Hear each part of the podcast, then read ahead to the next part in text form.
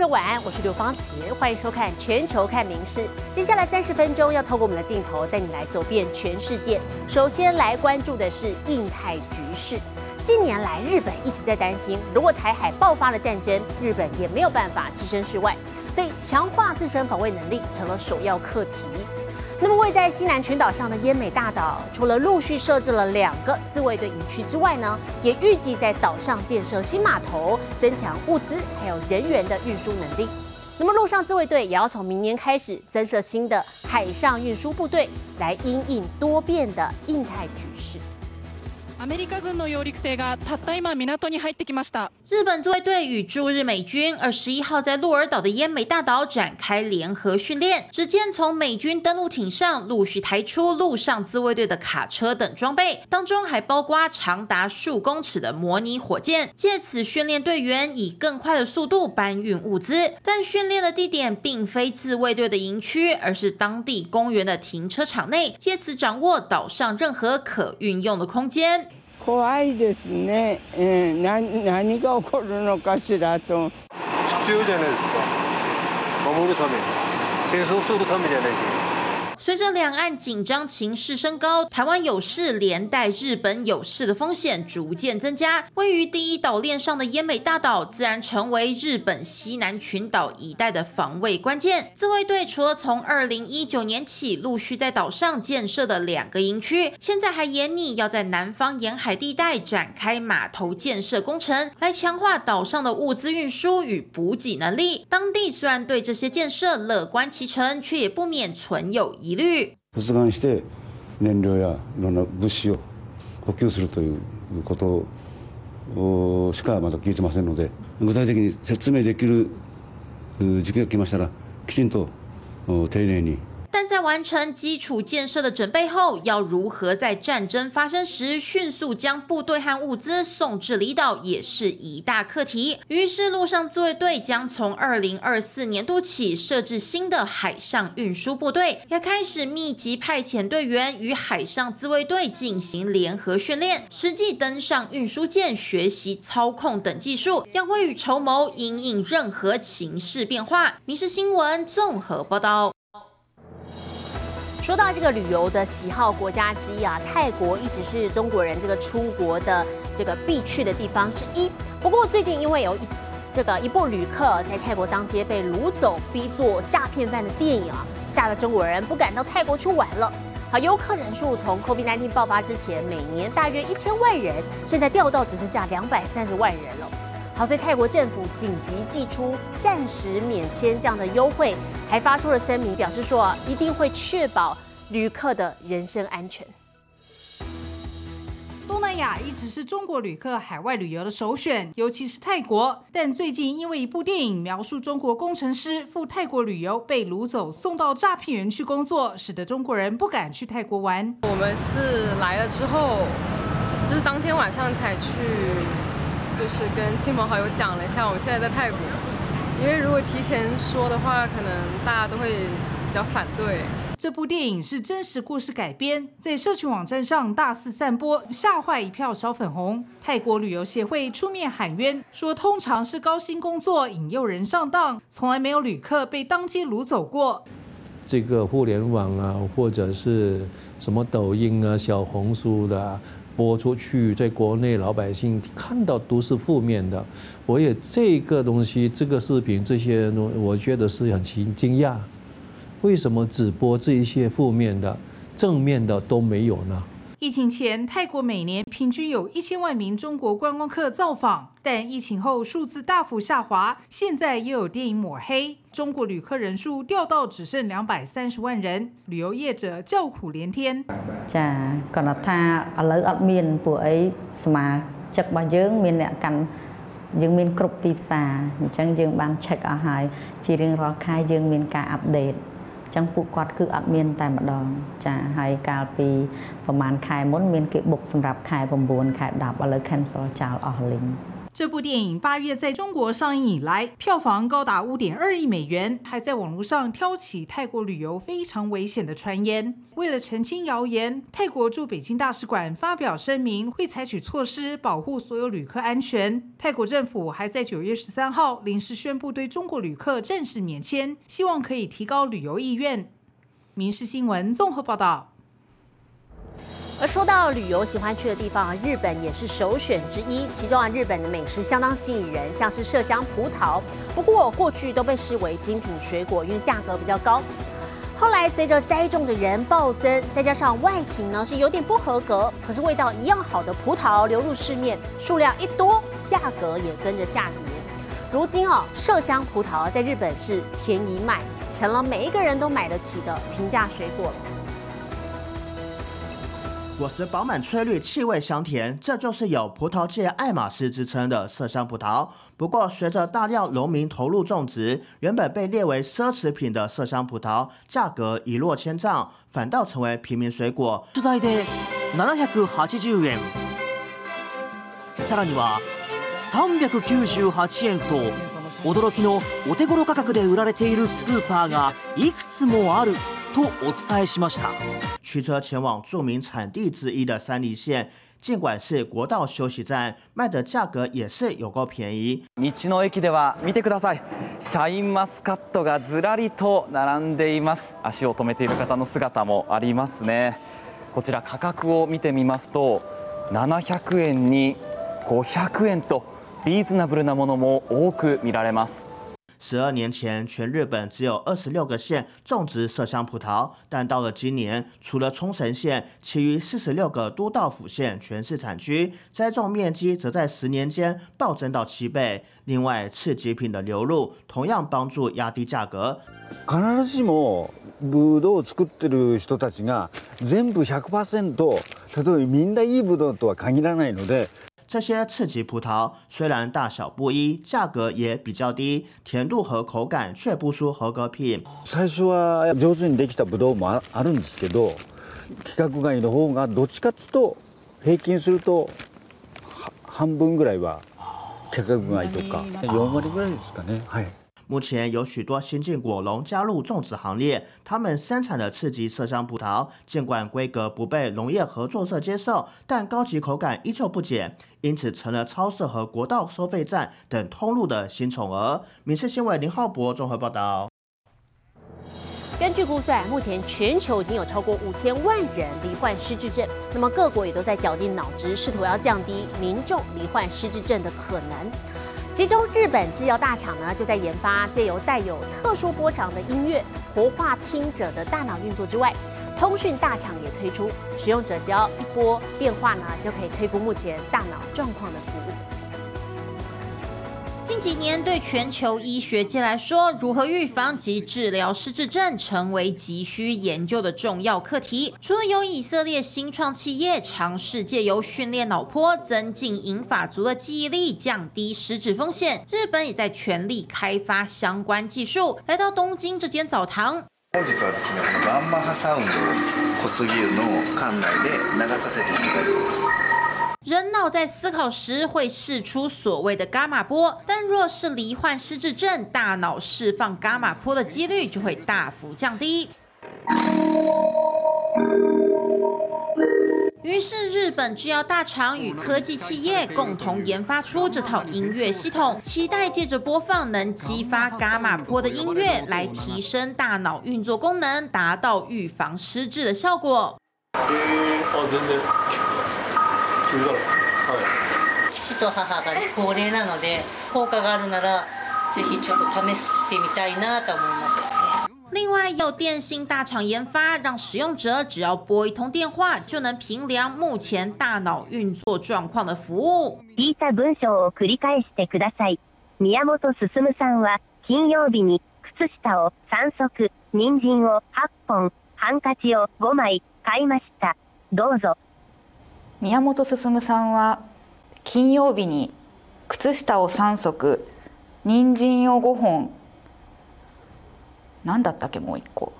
这套系统不只是测试人的记忆力，同时 AI 也会确认受试者的声音中有无失智症患者特有的颤抖或迟缓等特征，来判断失智症风险。日本预估到了二零二五年，每五名银发族中就有一人会罹患失智症，成为社会沉重负担。从医疗到科技等产业，也要绞尽脑汁研发各种技术，早期发现，早期治疗。《民事新闻》综合报道。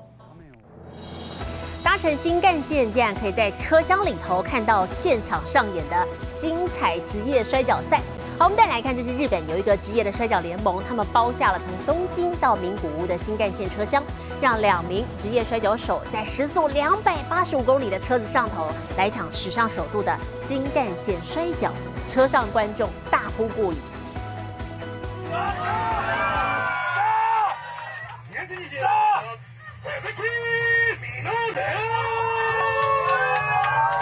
发的新干线上，突然出现一位彪形大汉，车上的乘客全都拿出手机猛拍，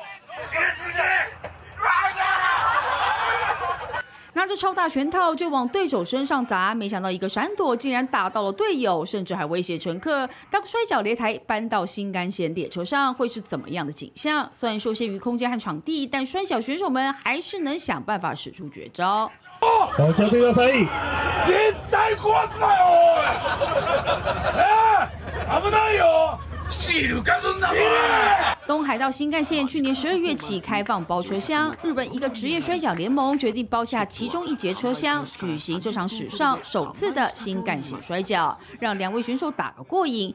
有许多知名职业选手都出场客串，除了新干线之外，之前在静冈的电车上也举办了这种摔跤赛。 迫力ありますし、なんか生の音ってやっぱりここっちも興奮するし、なんか日頃のストレス発散になるなってすごい思いました。もうまたやったらぜひ行きたいですし、まさかこんな静鉄で地元なんですけどね、こんなものをやってくれるなんて思わなかったんで。两场比赛都从开打前就掀起了话题，不只为摔跤联盟创造声量，也希望透过开放包车厢办活动，为大众交通运输工具做更多的宣传。密室新闻综合报道。F1 这个周末就要举行日本大奖赛了，红牛一二队的四位车手呢，还特别上综艺节目来宣传，好挑战开货车通过各种障碍的趣味竞赛。好，平时在赛车场上啊，杀气腾腾的模样，反而在节目上是呈现了非常大的反差。红牛车队今年锐不可挡，如果在 F1 赛道上赢不了他们，至少要在日本综艺节目的趣味对抗赛扳回些颜面。艾法托利的日本车手角田裕毅是地主最爱，要有队友罗森联手对抗红牛的维斯塔潘和裴瑞兹，坐骑则是换成了小卡车。完全不知情的车手们才看到他们要开什么第一项比赛，障碍路边停车，看谁比较快。红牛二当家培瑞兹率先上场，虽然顺利停好，但忘了按喇叭。维斯塔潘也明手快。接下来轮到艾法托利上场，没犯同样错误。Nice dude！艾法托利拿下第一场胜利。第二场盲人送货比赛，开车人蒙住眼睛，得靠队友指示绕过障碍，谁掉的箱子少谁就赢。艾法托利掉了一大堆箱子，而红牛世界冠军维斯塔潘平稳开到定位胜出，两队平手。第三项是保龄球大赛。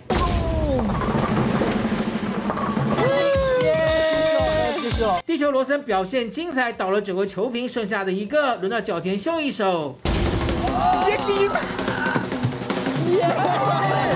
只见他开着小卡车连撞两次解球成功，毫无疑问的，埃法托利是赢家，取得二比一的领先。最后一项比赛，车手除了展现开车技巧之外，搬货下车速度也是关键。四个大男人在对抗中找回童心，玩得像孩子一样快乐。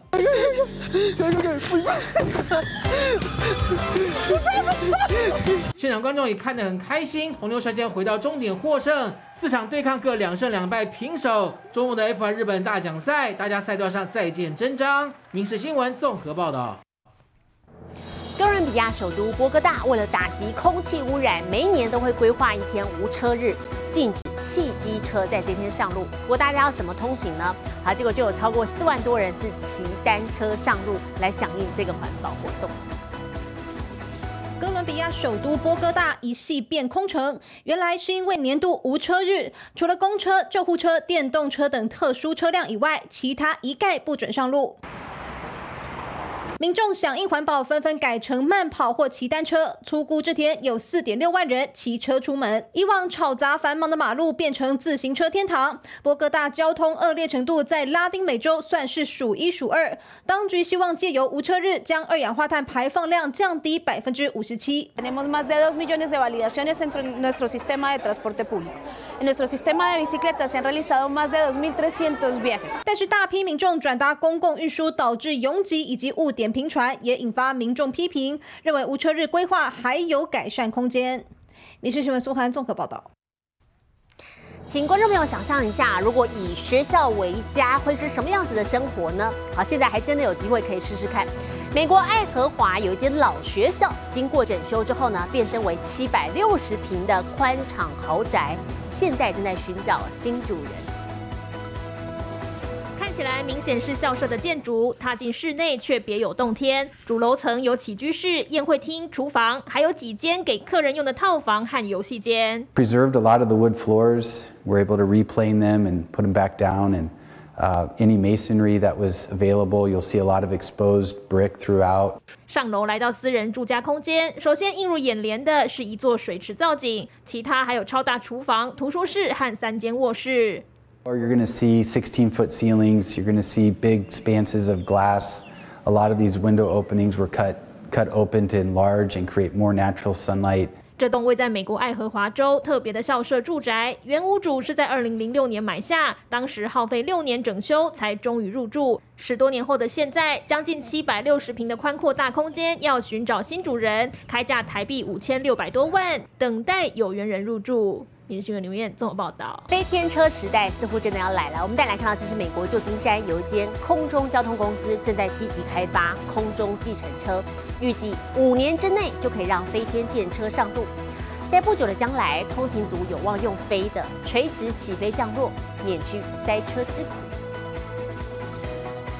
The future is here in the Bay Area. 飞天计程车在城市上空穿梭，想去哪飞过去就到，犹如科幻片的场景，似乎即将变成现实。 going from a, a hub like an airport or a, again a, a downtown right san francisco san jose to um, to palo alto or some city in between that can be done uh, as a short trip with an air taxi we want to give time to people to spend more time with their families 美国旧金山有家空中交通公司正积极开发无人驾 驶飞天计程车，他们的第一代成品能搭载四人，时速为一百二十英里，也就是将近两百公里的时速，预计二零二八年正式上路。In 2038, you imagine your friends, family saying, "Oh, I'm going to take this." To skip my commute in my car. yes yes and i hope myself to, to come to work one day with an air taxi 飞天计程车能垂直起飞降落，结合了直升机、飞机以及无人机的优点。而虽然目前还在研发规划阶段，团队信心满满，表示飞天小黄的时代正逐步到来。民事新闻陈以婷综合报道。去年九月份，日本西九州新干线正式开通。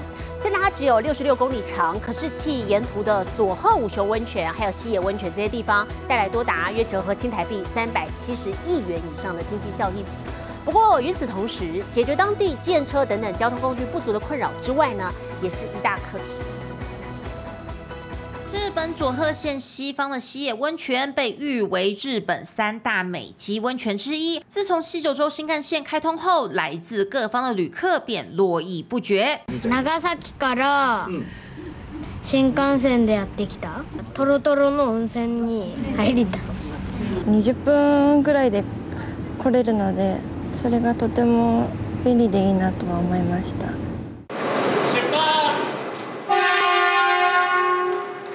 二零二二年九月二十三号，连通佐贺五熊温泉与长崎车站的西九州新干线正式开始运行，全长六十六公里，单趟乘坐时间只需不到半小时，估计为沿途各地带来一千七百三十六亿日元的经济效益，大大拉抬观光景气。嬉野の宿は取れないというぐらいですね、はい、賑わっております。一泊目は長崎 で2組は、えー温泉があるから竹を嬉しのみたいな感じでですね。関東関西からのお客様も増えました。光是这间温泉旅馆，这一年来的投诉旅客量就有多达四点四万人次，是新冠疫情前的一点三倍。但在温泉区游客量暴增的同时，另一项困扰也随之浮现。